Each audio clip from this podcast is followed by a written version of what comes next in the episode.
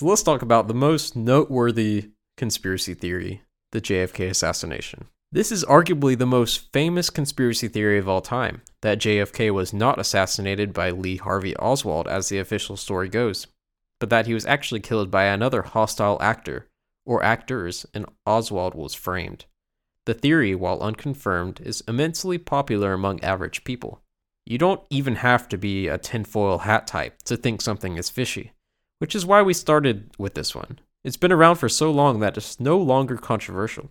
It was also brought back into the popular consciousness by Oliver Stone's 1991 film JFK, starring Kevin Costner. So here's the official story. On November 22, 1963, President Kennedy, his wife Jackie, Governor Connally and his wife, and two Secret Service agents rode through the streets of Dallas, Texas, in an open top limousine as part of a small appearance in preparation for the 1964 election. Around 12:30 p.m., as the motorcade rolled through Dealey Plaza, passing the Texas School Book Depository, shots rang out. What followed was captured on a home film camera by a spectator named Abraham Zapruder, whose amateur video is now infamous and is really the only close up footage we have of the event. Kennedy was shot in the neck. Governor Connally took a bullet to the back, which exited his chest and impacted his wrist and thigh. Seconds later, Kennedy was struck by a shot to the head. The motorcade sped to a nearby hospital, where the president was pronounced dead shortly after. While all that was happening, local police responded to eyewitness reports that the shots were fired from the book depository.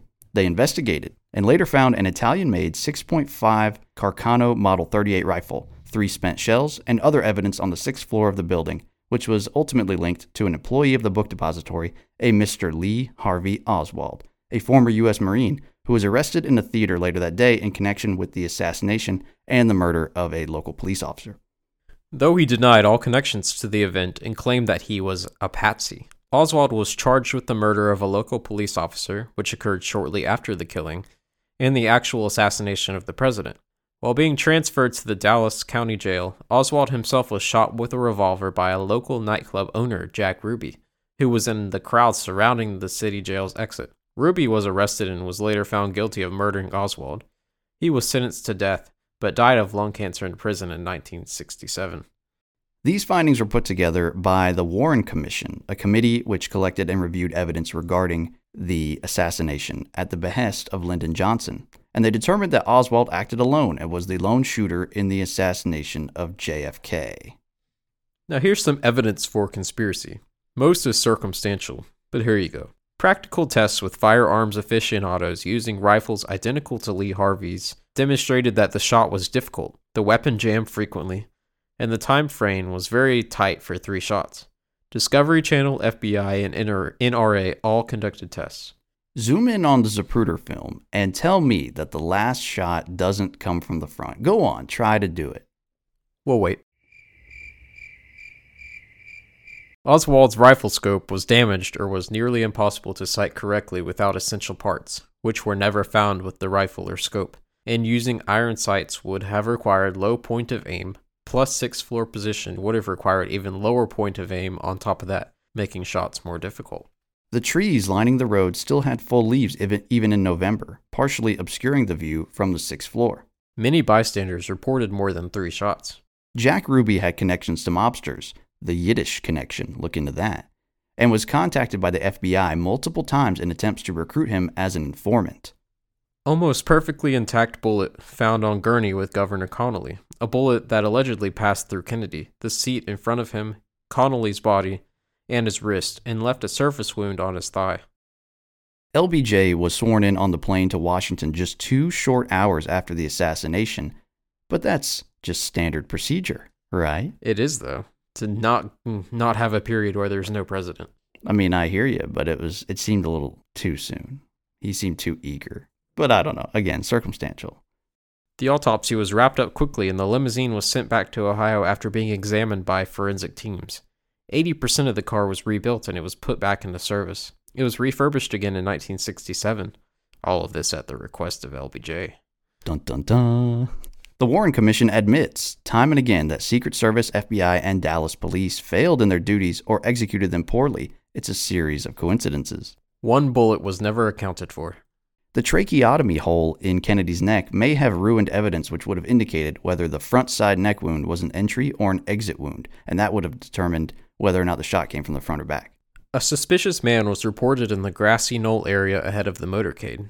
A shot from there could have explained the rearward motion of Kennedy's head in the Zapruder film, which is hard to explain based on Oswald's position behind Kennedy. Why did Oswald wait to shoot Kennedy as he was driving away at an angle when he could have shot him half a minute earlier on the adjacent street where he would have had a clear oncoming shot?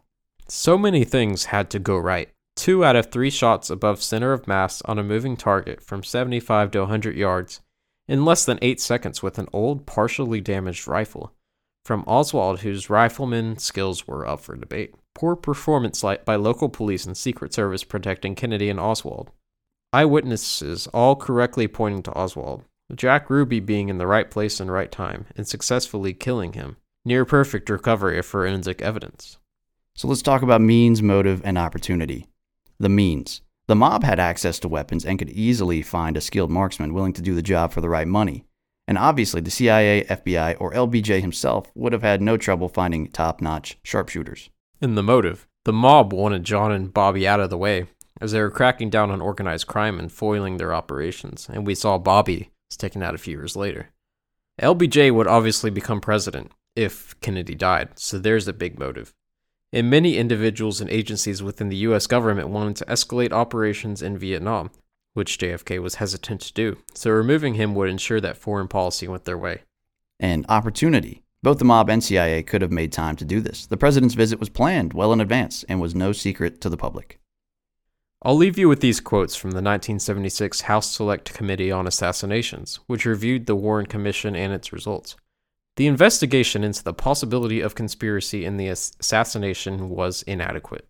The Department of Justice failed to exercise initiative in supervising and directing the investigation by the Federal Bureau of Investigation of the assassination. The Central Intelligence Agency was deficient in its collection and sharing of information both prior to and subsequent to the assassination. The FBI failed to investigate adequately the possibility of a conspiracy to assassinate the president. The FBI was deficient in its sharing of information with other agencies and departments. The Warren Commission failed to investigate adequately the possibility of a conspiracy to assassinate the president. This deficiency was attributable in part to the failure of the Commission to receive all the relevant information that was in the possession of other agencies and departments of the government. Now let me make a few counterpoints. So it's it's not an open shut case at uh, all. By all means, go yeah. ahead. Lee Harvey Oswald was a known communist who actually traveled to, some might say he even defected to, the Soviet Union, but he decided to came back when he became disillusioned with them too. He definitely had Marxist uh, tendencies, which ran counter to JFK's strong stance against the Soviets in the Cold War. He was a complete loser with no future and a lot of resentment, let's be honest. It is possible he acted out of personal spite or was recruited by the Soviets while he was over there. The Soviets had a lot of reasons to want JFK dead, the Cuban Missile Crisis had been resolved by JFK with some embarrassment to Khrushchev, but there were certainly a lot of people with motives to kill the president, as we mentioned above. A large number of eyewitnesses saw and heard shots from the book depository, placed Oswald at the scene, saw him carry in a large covered object that morning, which was the rifle, saw him flee the scene, and witnessed a man strikingly similar to him kill a policeman. The gun was his. The picture of him with the gun was genuine, despite his claim that it was fake and no concrete physical evidence of any other shooters has surfaced in the decades since the event. Thanks for listening to the Sons of Antiquity highlight reel. To hear this clip in context and to enjoy our full length episodes, check out the links in the description or search Sons of Antiquity on YouTube, BitChute, Spotify, or Apple and Google Podcasts.